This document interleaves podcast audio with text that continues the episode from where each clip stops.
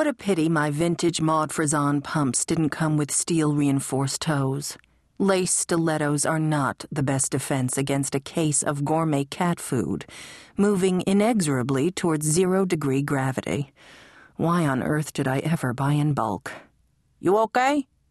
asked my gardener, Javier, who was fixing a down sprinkler head on my small but velvety front lawn. "I'm fine.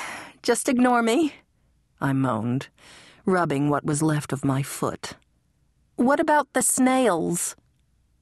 Javier checked the bowl of beer I had put out last night.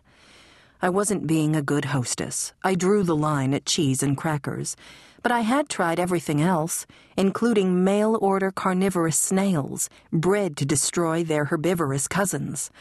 I'd been ready to give up entirely on my ornamental cabbages when I'd heard the mere smell of beer lured the monsters to their deaths. "Sorry, nobody's,"